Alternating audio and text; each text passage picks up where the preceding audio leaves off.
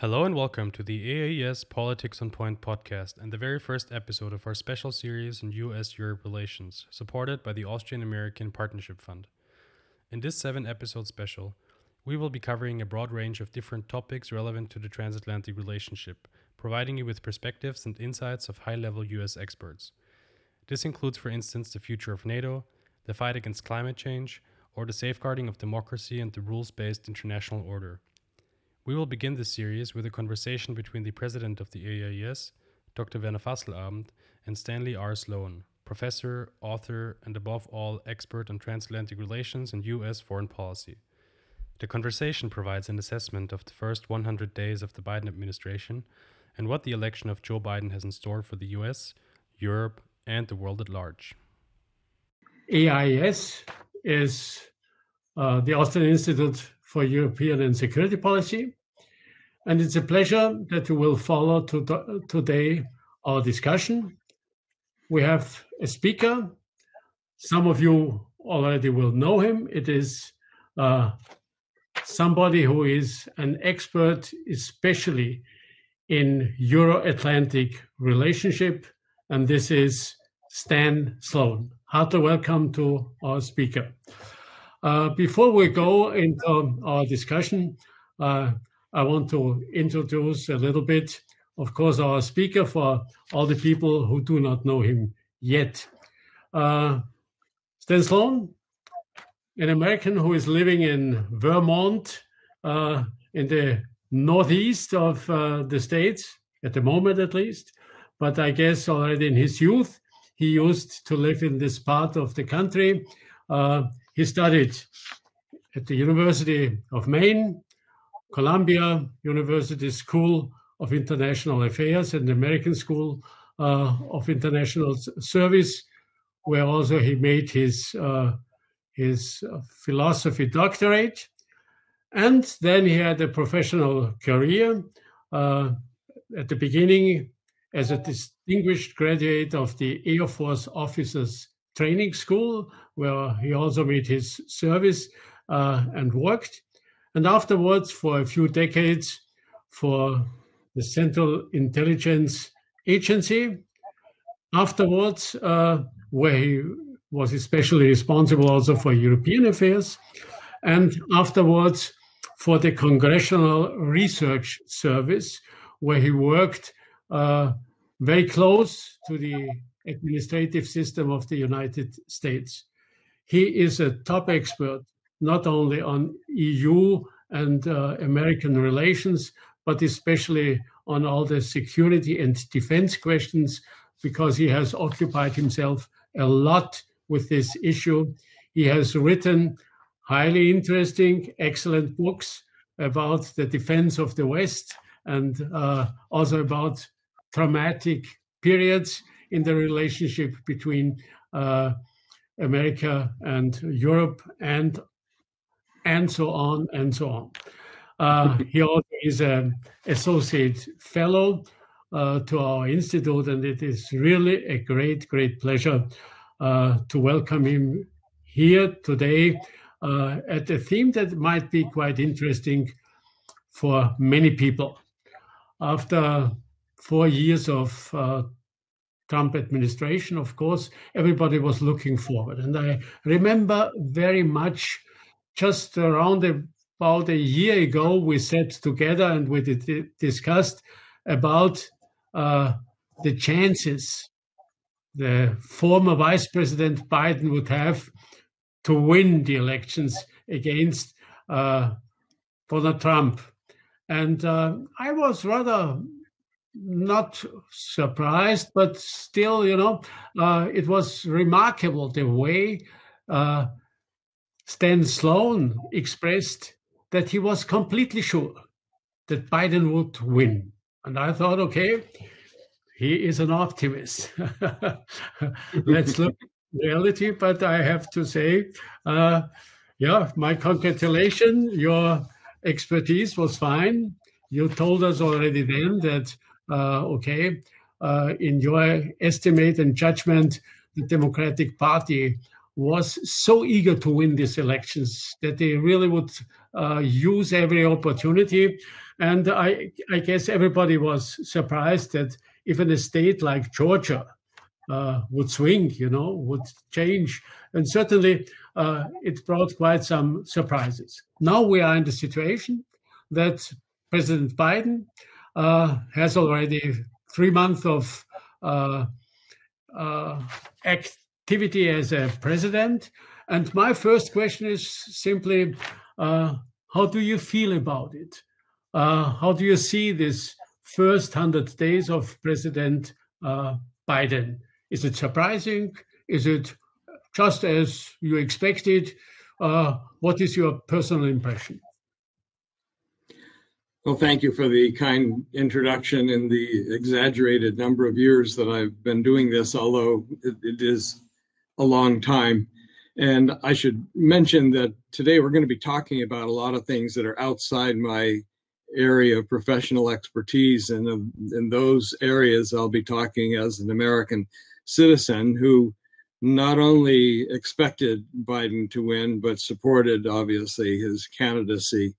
And uh, so I was very pleased, although it was uh, a nervous time until the final votes were counted, and of course, a lot of turbul- turbulence afterwards because of the former president's attempt to create a, a, what is called here a huge lie or the big lie that in fact the outcome was uh, illegitimate. I think if I if I were to summarize my feeling about the first hundred days, it would be that that Biden has successfully provided uh, needed stability and calm after Trump. He has settled things down. He has provided predictability. And uh, an interesting thing that he has done in the policy area is to provide a very direct link. And he did this during the campaign direct link between America's domestic health and its international leadership and role and therefore he started out with the the objective of a revitalizing American democracy, society, and economy as the, the key to international leadership. And this is not a not a surprise to me. It uh, it in fact he he's doing what he said he would do. He made commitments during the campaign. He's trying to fulfill them. He is working on domestic issues like systemic racism, discrimination, the environment, immigration. And in foreign policy, he's doing also what I expected him to do, and that is try to rebuild America's relationship with its allies, uh, the Europeans in particular. And again, this is not a surprise for me. I, I, when he was a senator way back when in the 1970s. Uh, he asked me to do several studies for him. He sent me to Europe uh, on one occasion to do two studies one about what would happen to NATO if the Italian Communist Party came into the government.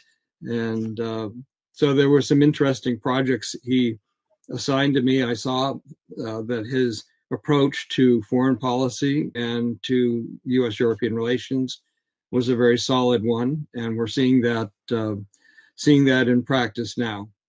So that that is, I guess, my main going in is to say that he made commitments and he is uh, he's trying to fulfill them, and he so far he's done a good job. His number one priority after settling down the uh, the government and American politics, the number one objective obviously was to deal with the pandemic, and he's been so far very successful in getting the vaccines out and getting uh, the American population vaccinated in very, very, very short order. Yeah. Yeah, thank you very much for this uh, general impression you gave us. Uh, you talked about domestic politics, and uh, you mentioned already uh, about his first priority uh, fighting against the pandemic. I think this is a very similar situation everywhere, but there are also a few other questions. Uh, this is the question of infrastructure, where uh, obviously it's planning uh, a big program that uh, Trump already promised, but uh, never could realize. Uh, so far, for me, the question will be can Biden be successful in this respect?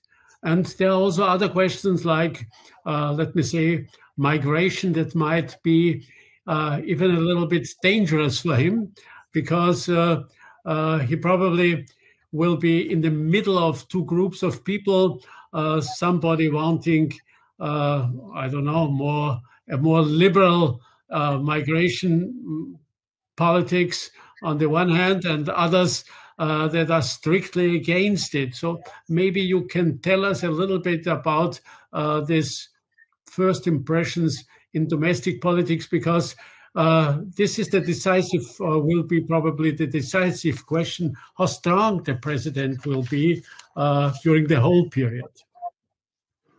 Um, great, the big questions. Let me back up a little bit and say that part of his response to COVID was a big part of it, obviously, was getting Americans vaccinated. But he also got this uh, 1.9 trillion COVID 19 relief bill through the Congress. And he had to do that through a process that is called reconciliation, where he only needed the 50 votes that he had in the Senate plus the vice president's vote, because none of the Republicans in the Senate were supporting the measure. And this was not only a measure to, to support the vaccination process, but also to uh, provide money for continuing unemployment payments, payments to states and businesses that have been hurt by the pandemic. So this was a huge accomplishment. He, he did he's done a lot of things through executive order, but there are some things where he needs to get a law. He needs to get a, a law, a bill through Congress and his very slim majority, the Democrats' very slim majority in the Senate, make this a real challenge. So he used this process. They used the process in the Senate of reconciliation and got that big relief bill through. Now, infrastructure. Infrastructure, I, I think most Americans, Republicans and Democrats, agree that our infrastructure seriously needs work that uh, needs uh, our roads need repair, our bridges need repair. So many of them are increasingly unsafe. And uh, it was interesting to me the other day that Jen, Jen Psaki, the uh, spokesperson for the president for the White House, uh, linked the uh, infrastructure challenge to the ability to compete with China. In other words, she argued in, and I assume this is the administration policy that that in order to compete effectively with China, the United States has to strengthen itself internally, and a big part of that is infrastructure. I said that there was a consensus.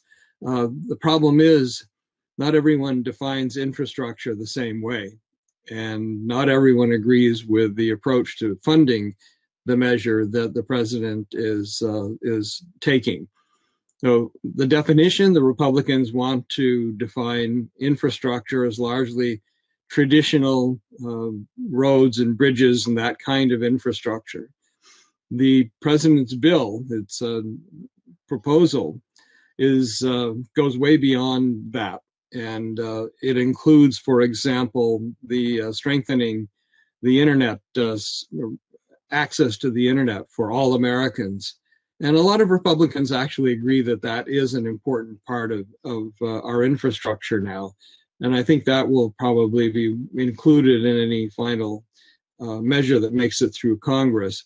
But there are other measures in that bill that the Republicans have attacked strongly. The, the minority leader in the, in the Senate, McConnell, has called it a Trojan horse. And he's arguing that under the guise of uh, infrastructure, the administration is including a number of things that are more socially oriented and addressing traditional democratic uh, concerns. And there'll be a battle. There, there was a meeting at the White House yesterday with some Republicans and Democrats to have an initial discussion of this. I think the feeling is that that the attempt to get things through Congress will stretch on probably until the fall.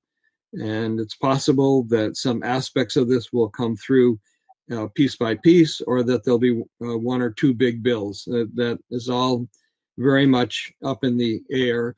And uh, as a threat, in a sense, to the Republicans, the White House has let it be known that they would be willing to use the reconciliation procedure uh, again that they used for the COVID relief bill, and that wouldn't require any any Republican votes. But the president made a pledge, uh, in fact, during the campaign, that he would work to develop bipartisanship in managing the country, and he would like to stick to that.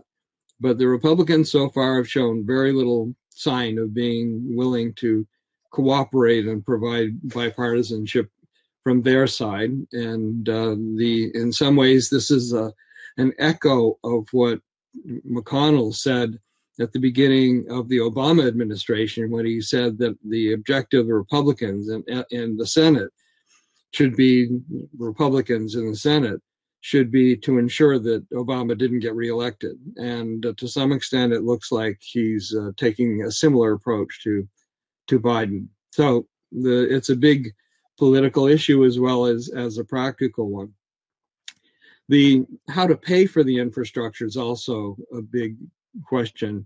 The Republicans under Trump put through a very major tax cut for corporations and the wealthiest people in the country. Those of us in the middle class didn't see much benefit from that, and the cuts that were given to business and the wealthy were made permanent, and those cuts that were small cuts for middle class uh, were made temporary. Uh, so the Biden administration is, is seeking to change this, and a lot of the money for the infrastructure plan is supposed to come from increasing taxes on corporations, closing loopholes that allow some of the, the biggest American corporations to something. This is something that the independent senator from my state of Vermont Bernie Sanders has been talking about for years, and this is something that the administration is going to try to do, is prevent the situations where large corporations can pay zero federal income taxes in spite of making billions and billions of dollars. In any case, the, there will be this debate coming up in the over the the months. Uh, Leon Panetta, who is one of the most respected people I think uh, in American politics, he has served in a lot of cabinet positions and as uh, uh, a, a, number as a member of Congress. And people usually listen to what he says, and he says that that Biden should try to go bipartisan, should try to work with the Republicans, but uh, basically he said if they don't cooperation, you should say, you know, goodbye, and we'll have to try to do it do it on our own. And of course, some Democrats feel there's a concern that Biden has on from the left of his party. On the left of his party, if he makes compromises with Republicans, he's going to end up with criticism that, in fact, uh, the infrastructure program doesn't go far enough and doesn't include some of the critical things that they consider part of the modern infrastructure uh, for the United States. Now, the um, migration is an area that you just asked me about, and it's probably been the, the most problematic area for the administration so far because the administration Biden came in with a pledge to undo the process of uh, dividing, breaking up families that were coming into the country. Uh, Biden and most of the Democrats believe that this is just an inhumane practice. And so he stopped that and uh, and in fact they are they tend to be turning around whole families and sending them back into Mexico. And the but the interesting thing is that a lot of these families are then t- saying to their young people you go across the border because the Biden administration has said that unaccompanied minors would be accommodated. They would be allowed in and taken care of. And this has produced thousands and thousands of young people coming in without their parents, coming in by themselves or with their brothers and sisters. And uh, this has created a, a, a, practical issue. And of course, the Republicans have been have been uh, assaulting the administration on the fact that there's this back huge uh, lack of facilities along the border to take care of all of, all of these young people. So this is this is a difficult issue, but I I'm guessing that the administration will manage it, and of course, part of the management will be something that the Trump administration refused to do, and that is to go to Central America and try to assist countries like Guatemala in, in dealing with their issues that uh, tend to make people want to get out of the country. And uh, that that has been a democratic approach. It was not a Republican approach. And uh, so we will see that's a long term approach, obviously. That's not going to necessarily change things in the near term, but that will be part of the long term approach to the, the migration or immigration challenge. And uh, the, of course, a lot of other aspects of immigration policy are changing as well. The, uh, the uh, people that have been in the country for a long time, young people who are born in the country, um, are now given the opportunity to have a path towards citizenship, and that's a major change in policy from the Trump administration.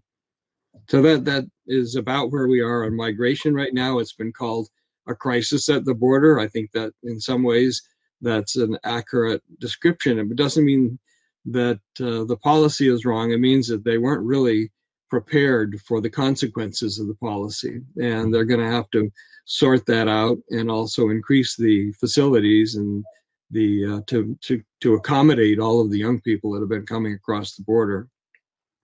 Yeah, and if you look at the personal politics, I mean, uh, there was quite some speculation about the vice president's role. Uh, of course, there was a surprise, uh, maybe a little discussion about uh, the new chief of the Pentagon uh, there was uh, quite, or rather, no surprise, uh, or, or, not such a big surprise about the State Department and so on. How would you see, or what would be your judgment on on Biden's personal politics? The he has basically brought people into his administration that uh, were fairly well known inside the Democratic Party and nationally for that matter. He had a commitment to make his cabinet uh, more representative of the population. And in fact, it's a very diverse cabinet. Uh, approximately half of the members of the cabinet are women, and uh, half are non white, in, roughly in that proportion. Well, that's something dramatically different from before, even from previous Democratic administrations. And so he has followed through with that commitment to have a very diverse administration. As you point out, Antony Blinken was no surprise because the long term uh, advisor to, to Biden and someone that had a close personal relationship with Biden. Austin was a little bit of a surprise, at least to those people who didn't didn't know him, but he has been well received by the sounds of it so far. I haven't heard signs of, um, of problems in terms of people not liking his management style and so forth. He made a very well respected appointment to the head of the CIA, William Burns, a, a diplomat who, one of the most respected American diplomats, uh, and John Kerry to be the or the roving ambassador for for the climate. So it's it he has followed through on what he promised to do. He promised to have a diverse cabinet to give women and minorities opportunities, and yet all of these people have public policy or public uh, or or governmental governmental position and responsibility. So they're experienced. They're not being brought in simply because they're either a woman or a minority.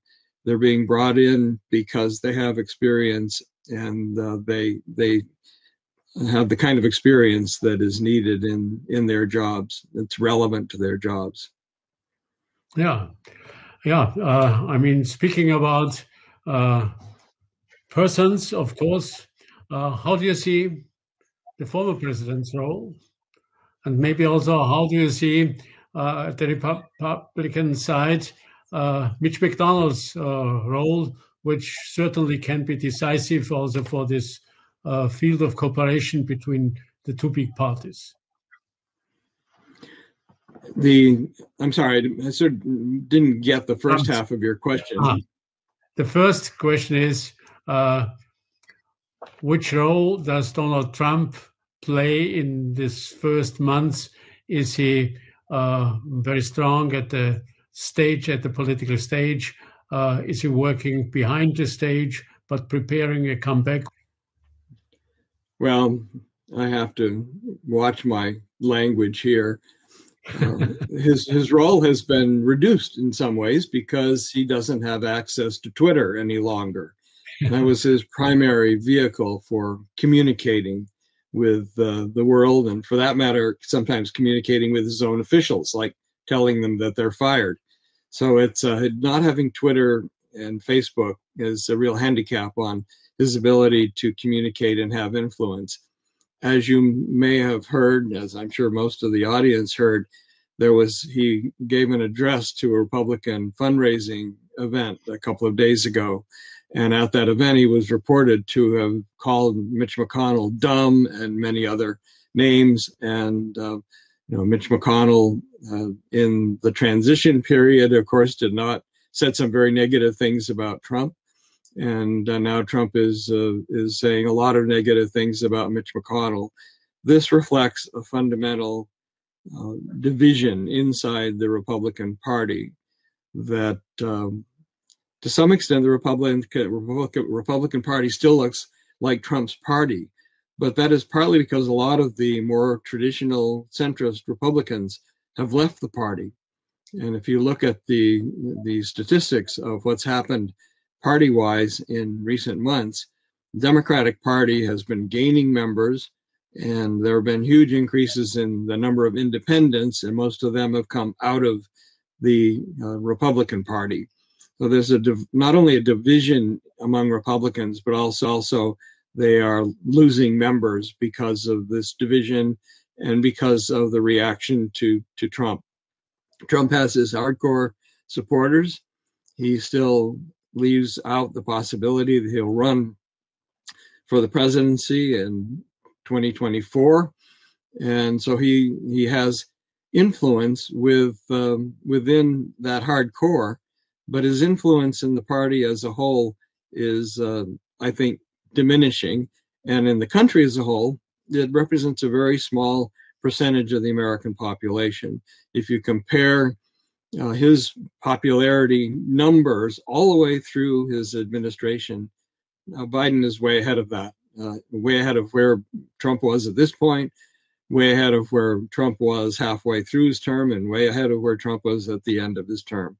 And so I think that that uh, Trump still has and can be disruptive, and that of course is his primary of expertise.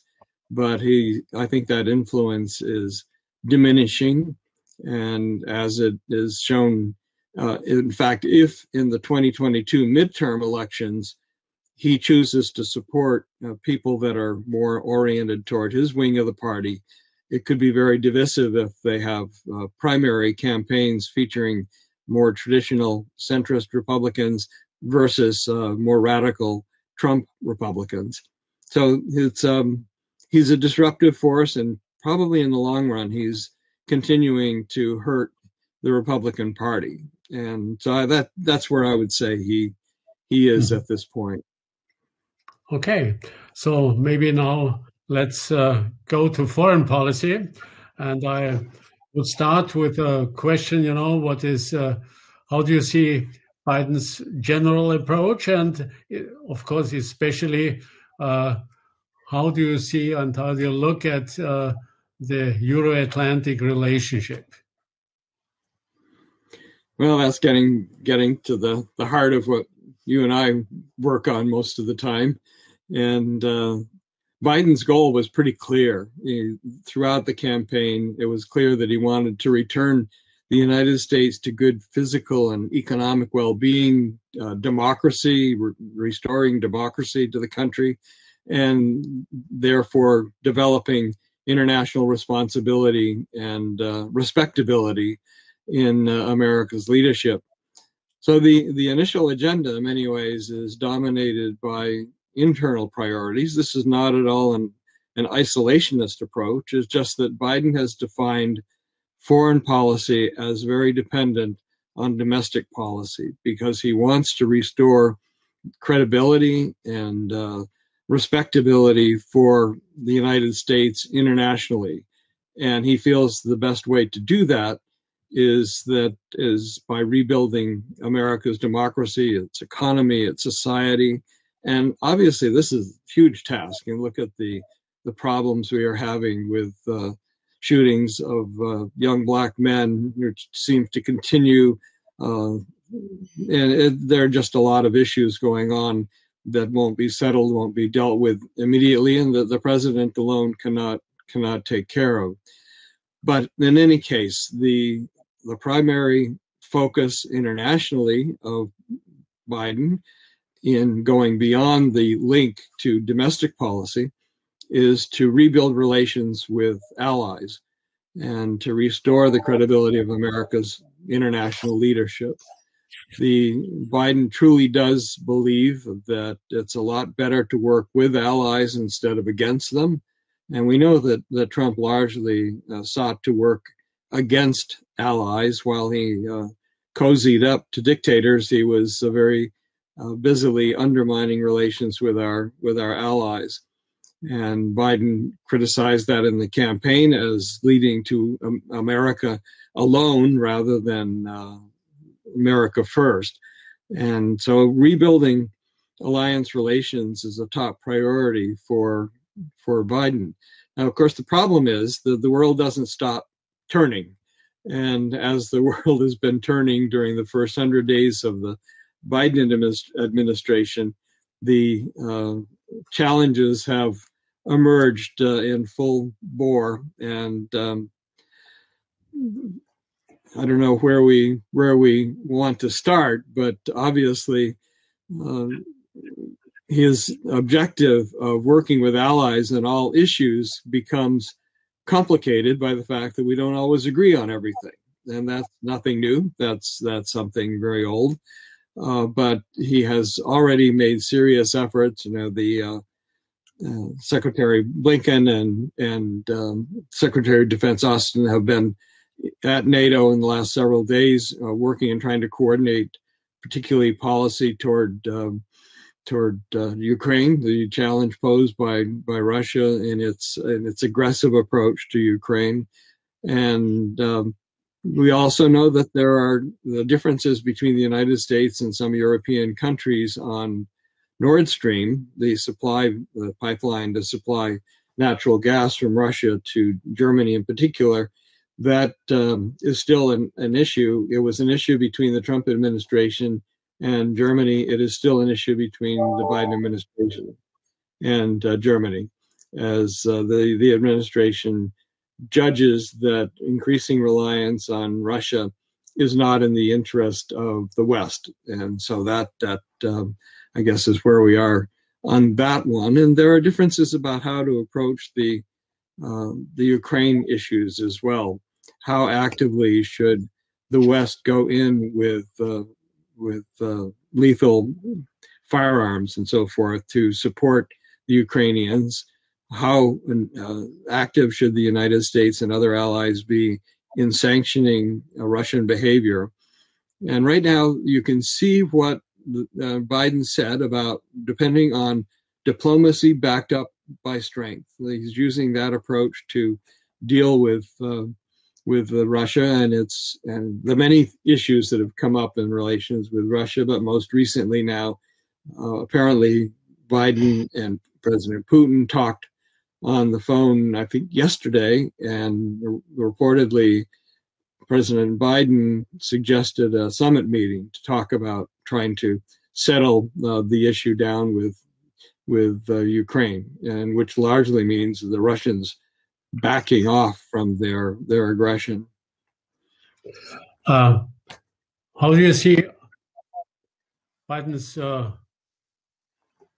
Biden express, expressing his judgment on Putin as a killer? Was it just by chance? Was it uh, well just the expression of uh, new politics, or what is your judgment?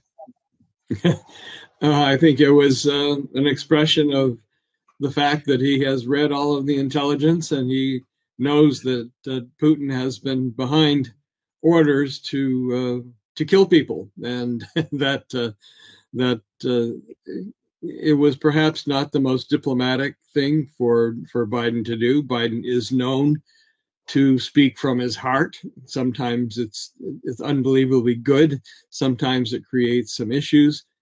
In this case, it has created some issues. It does reflect the fact that um, I think the intelligence tells the president that in fact Putin has been willing to kill people, particularly political adversaries in in Russia, and that uh, that that is perhaps the way that uh, that Biden thinks of him. But he also realizes that he has to deal with him, and that's why he called him, obviously.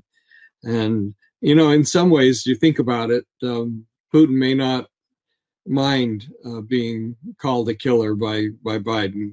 That it may enhance his feeling of self uh, image, so forth. But that's just um, a very um, personal personal uh, reaction. But in any case, it it is uh, the it will not stop Biden from pursuing a diplomatic approach to Russia, but based on strength, not based on weakness. And part of that strength, from his point of view, is to bring the allies along, and uh, that that's a key part of again his policy of believing that the United States is stronger when it's working with its uh, allies and countries, like-minded nations around the world. Maybe let's stay a little bit with uh, Russia. I mean, due to the fact that there's uh, quite some Russian movement of soldiers uh, very close to the Ukrainian border. Uh, and of course, the question if uh, Putin really would uh, not only make a big power play, but uh, uh, plan some activity, what will be America's role? what would be NATO's role? Is it just words of strength, but can there also be uh, consequences, real consequences, uh, which make a strong policy as the back for a strong uh, diplomacy, or is it just uh, good words? Well, the um, it's hard to understand or to predict exactly what or what Putin is thinking and what his planning is the the concern obviously is that the the what he has done so far is to push tensions up to the level where accidents could lead to more open there already is warfare that uh, with Russia's invasion of Ukraine uh, there's all and seizure of Crimea there's already a, a state of war between Russia and Ukraine. But um, Russia's activities could push it to a whole new level, and that would be very challenging for the West to decide what to do about it. I tend to think that, and maybe it's a little bit wishful thinking, but I tend to think that Putin is maneuvering here. He's maneuvering to try to accomplish a number of objectives. He's trying to push Ukraine to the point of being more submissive and to back down in terms of what's going to happen to the uh, the south and east part of, of Ukraine. And he also, I think, wants to put the Europeans on the spot. He knows that Europeans are not at all, many Europeans aren't even happy about having to defend themselves and certainly are not, not willing to, to uh, defend Ukraine. And I, so I think that he wants to complicate relations between Ukraine and its European neighbors. And then finally, I think he also wants to try uh, test the Biden administration, see what kind of reactions the administration has. I'm assuming that uh, those are, or they, in my judgment, I think the people who've made those analyses are correct, and that Putin is not anticipating starting a major, a more major war with Ukraine. But of course, in any situations like this, there always are dangers that uh, of accidents, and that even if these are his calculations, sort of using Russian power and advantages in that particular environment, that situation uh, could in fact lead places that he doesn't intend. But that I, I do I do tend to think that he is he's using Russian to the extent that Russia has power. That's one place where they can apply it very directly and for and for, with the goal of achieving several different political objectives. Yeah, I mean, many people expected that under President Biden, Russian politics would have uh, more importance uh, for the United States than under President Trump. But still, uh, this will not be the biggest question. The biggest question, of course, is uh, the big C. The question about uh, situation, relationship with China, against China, without China, whatever. The China question will be on the table in every respect and in uh, practically every situation. Uh, how do you see Biden's stance uh, towards China? Well, it, this is it is the big C, no question. Uh, that is the big the big uh, issue, in part because there is a um, let's say a consensus in Washington that China is the biggest security challenge to the United States, and uh, that I that or and perhaps even the number one threat to the United States. And if you look at the relationship, it uh, the competition between the United States and China has ideological aspects. I mean, this is after all the leading communist uh, ideology uh, proponent in the world. Russia is is more of a, a fascist style uh, regime now, and so China is leading the uh, the cause for uh, Marxist-Leninist uh, approaches to society and governance. It is a power competition. Obviously, China is seeking to expand its power and challenge American power, not only in the region, but globally.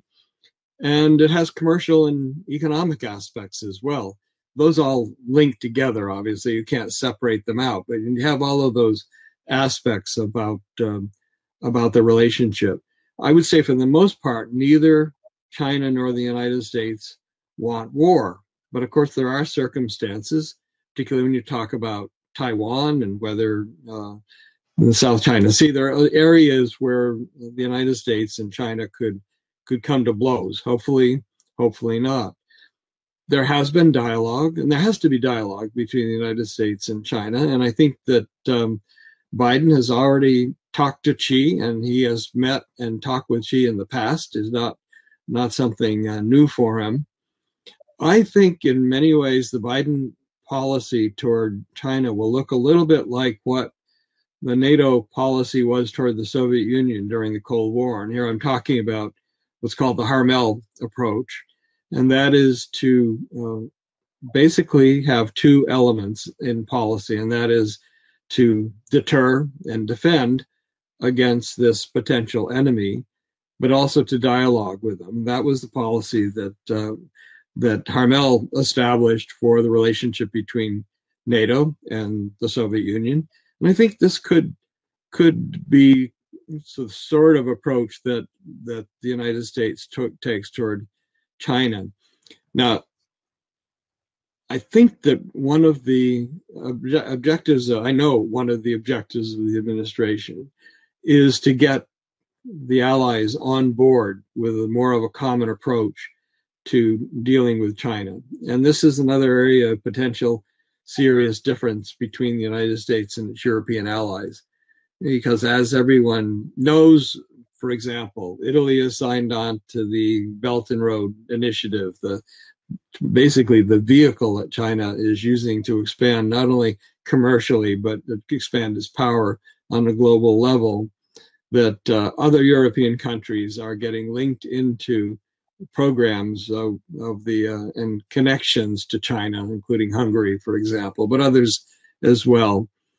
And um, there, there's that the question of whether all of the NATO allies could actually uh, agree on a common approach.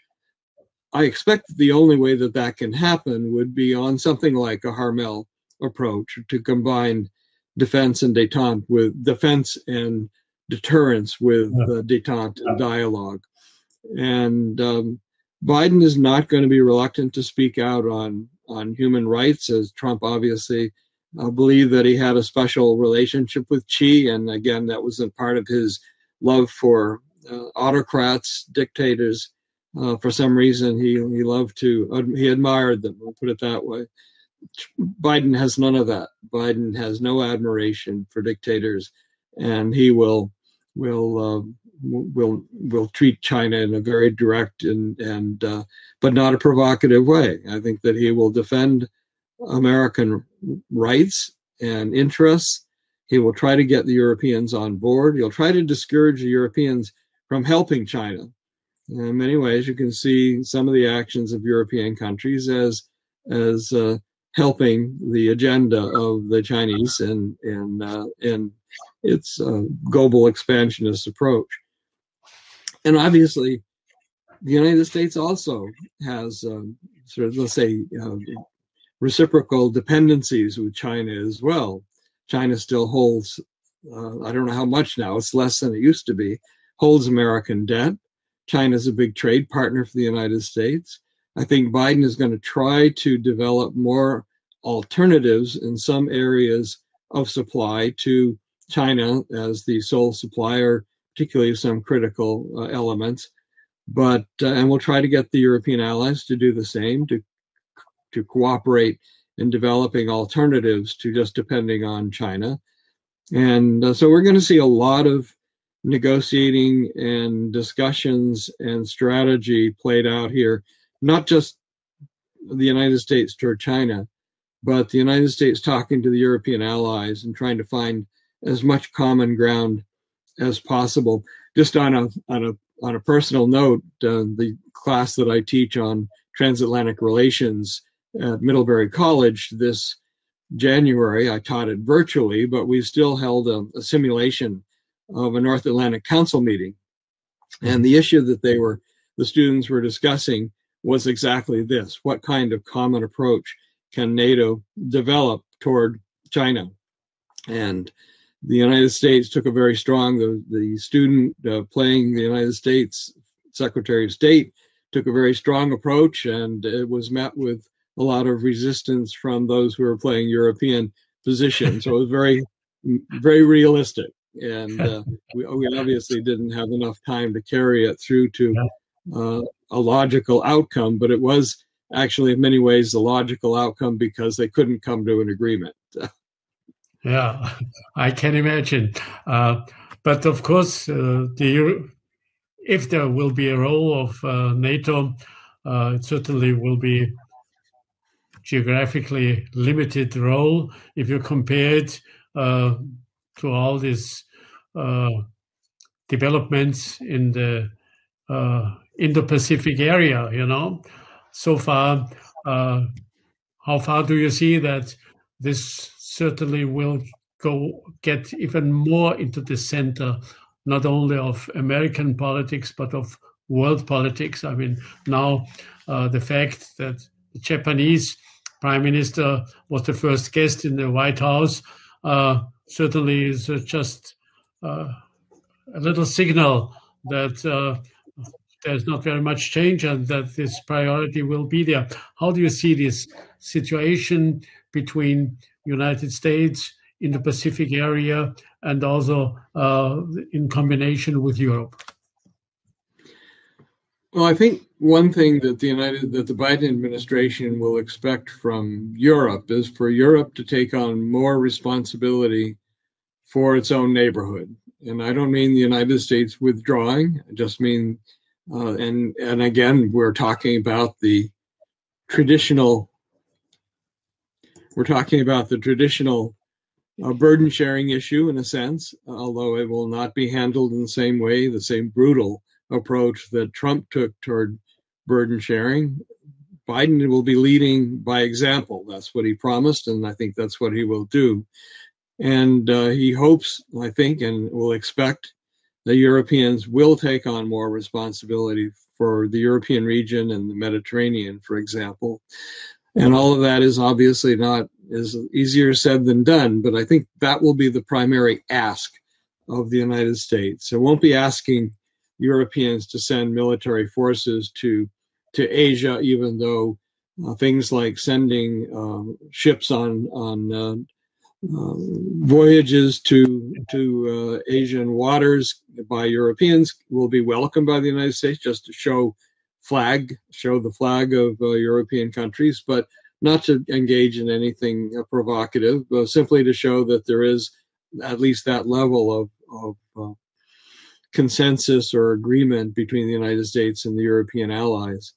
And the United States will also expect, as I suggested earlier, Europeans not to make things easier for China, not to reward Chinese uh, policies with uh, concessions that don't have anything in return and can actually compromise Western and, and uh, European interests.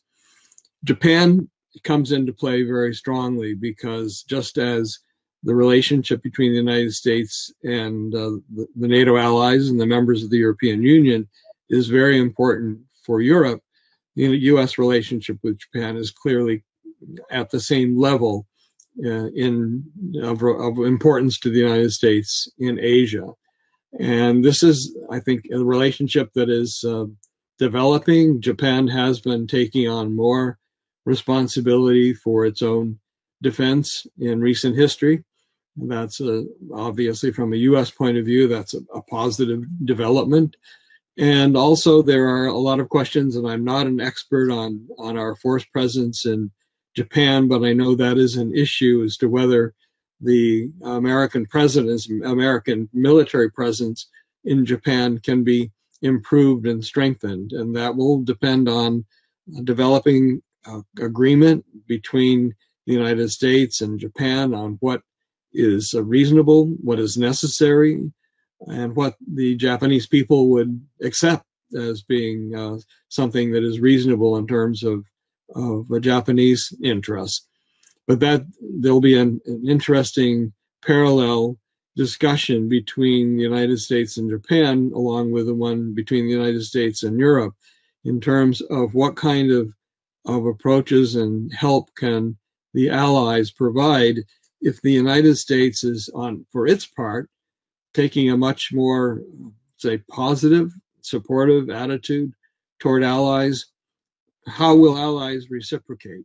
And there will be there will be requests. I mean, I think that the Biden administration administration can realistically hope that uh, uh, America's democratic allies will be willing to uh, reward the change in American policy with greater efforts of their own that uh, end up having a, an overall benefit for what we call the West. And in that sense, I include Japan and, and other other democratic allies of the United States, not just Europe.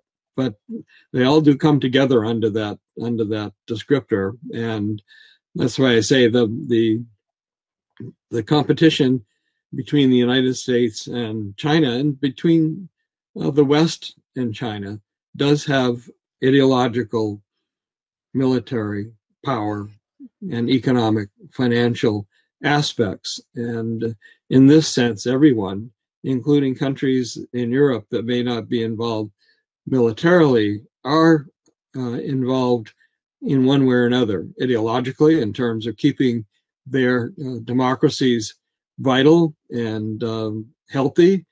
It's a, ch- a, challenge not just for the United States, but for European countries as well. But uh, keeping them, them that that part of their involvement in the West healthy, and and also making sure that they aren't doing things that just make uh, give advantages to China without getting anything in return. And how do you see India's uh, role and relationship in this game?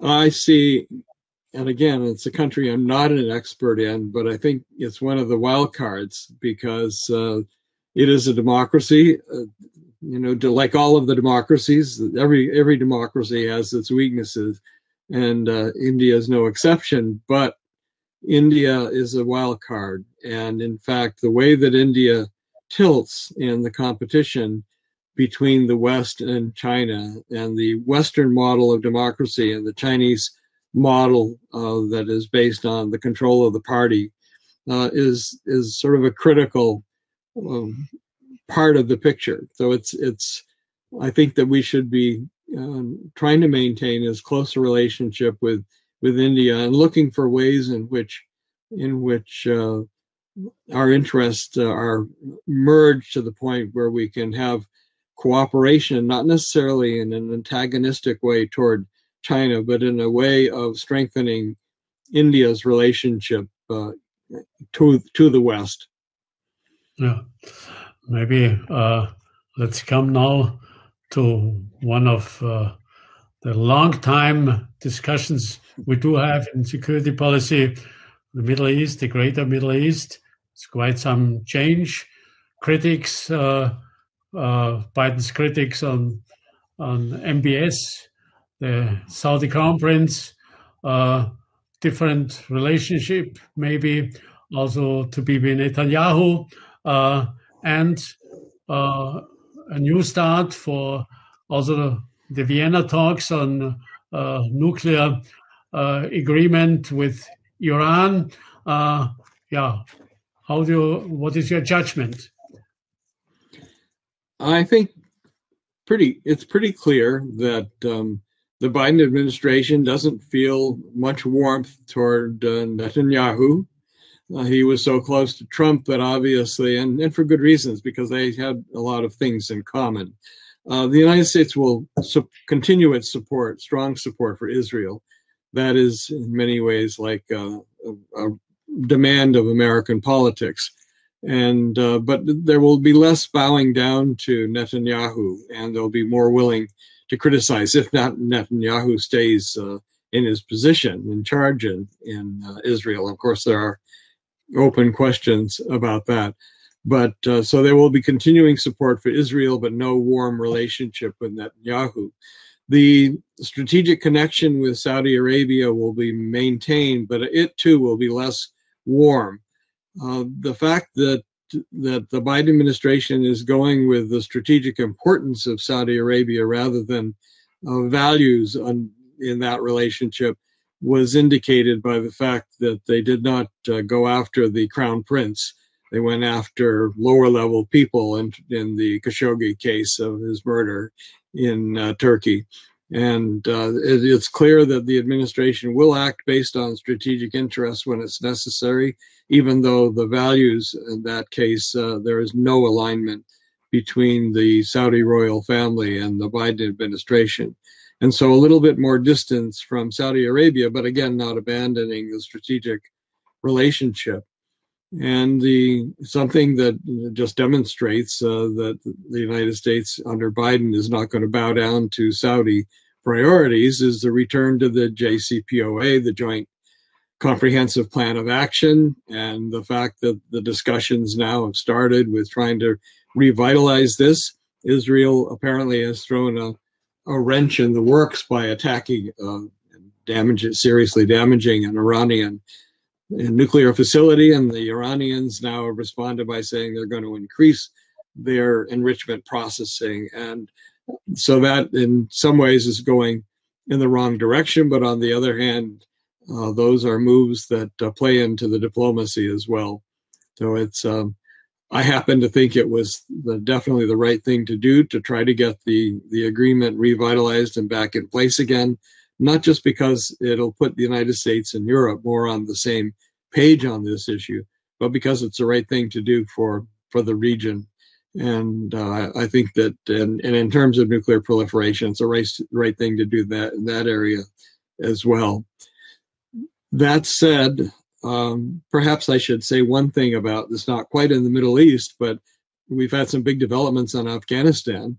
And um, there, where you know Trump had uh, decided to pull out all American troops by the 1st of May, now Biden has decided that that will be uh, done on by the 11th of September. Biden has more of a concept or his administration of everything that is required to do before you complete that pullout. It's not just pulling out the people. There's a lot of equipment that we wouldn't want to have end up in the hands of the Taliban or even uh, ISIS. And uh, also, there's a problem of the NATO troops, more NATO troops in in uh, in Afghanistan now than American troops, and they have to be they'll be withdrawn as well. So you're allowing a little bit extra time for that withdrawal, and um, it's it's a very major decision. It's very difficult. There a lot of Americans who feel we we've made a big investment in the country and we can't throw it away right now. Others feel that we're just throwing more uh, investment lives and money down down the drain. I have mixed feelings because I have to tell you, I worry about what happens when the Taliban take over. Uh, uh, perhaps about a decade ago, I had a student in my class at Middlebury, and uh, she, while she was at Middlebury, she established a school for girls in Afghanistan. She is the founder and the director of that thing called SOLA, S-O-L-A, School for Leadership uh, for Girls in Afghanistan. She managed to go to school, high school, basically in Afghanistan, disguised as a boy under the Taliban regime. Brave, brave lady. And so I worry about what will happen, not not just in general to women in Afghanistan if the Taliban take over, but what will happen to her personally because she is uh, one of the people that uh, I admire more than uh, anyone that I've met in my life so I, I, and I think there are a lot of cases with Americans, particularly soldiers who have served there, who have connections to their the people that translated for them. There are a lot of American connections, particularly American connections, and some European as well, to the people of Afghanistan. Uh, but things are going to change, and I think the strategic choice has been made that I, I agree with, even though I have concerns, personal concerns about what happens to uh, the people of Afghanistan after we leave. Yeah, practically nobody can imagine a situation just leaving the country. Uh, would you think, you know, uh, that it even was possible that Americans could give up their their bases, their air bases in Afghanistan? I mean, due to the situation very close to the western border of China, very close to the hotspots, uh, Pakistan and India and uh, Central Asia. We'll have to see what happens. I don't don't know right now. What I understand is that the withdrawal will be of all of the facilities as well as personnel, and um, of course the bases will remain there, but they won't have Americans there any longer. And uh, perhaps there are aspects of the the agreement or the decision that we will learn about more. But right now, the uh, what I've been hearing is that the United States will maintain standoff capabilities that will be able to go into Afghanistan if ISIS, for example, establishes a base there. But right now, it looks, from what I've seen so far, like uh, pretty much of a total withdrawal. Uh, I I see. Um, that's at least was more or less the message of the announcement. Yeah, that uh, one could read. Okay, we will see. Okay, so I guess yeah. uh, we usually finish after an hour. We are already a little bit uh,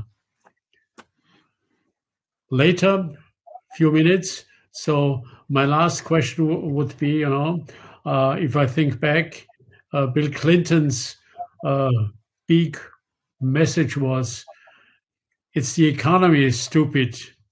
Uh, what will be the decisive uh, message coming out for Biden's presidency? Oh, this is a good good question. Um, in some ways, I I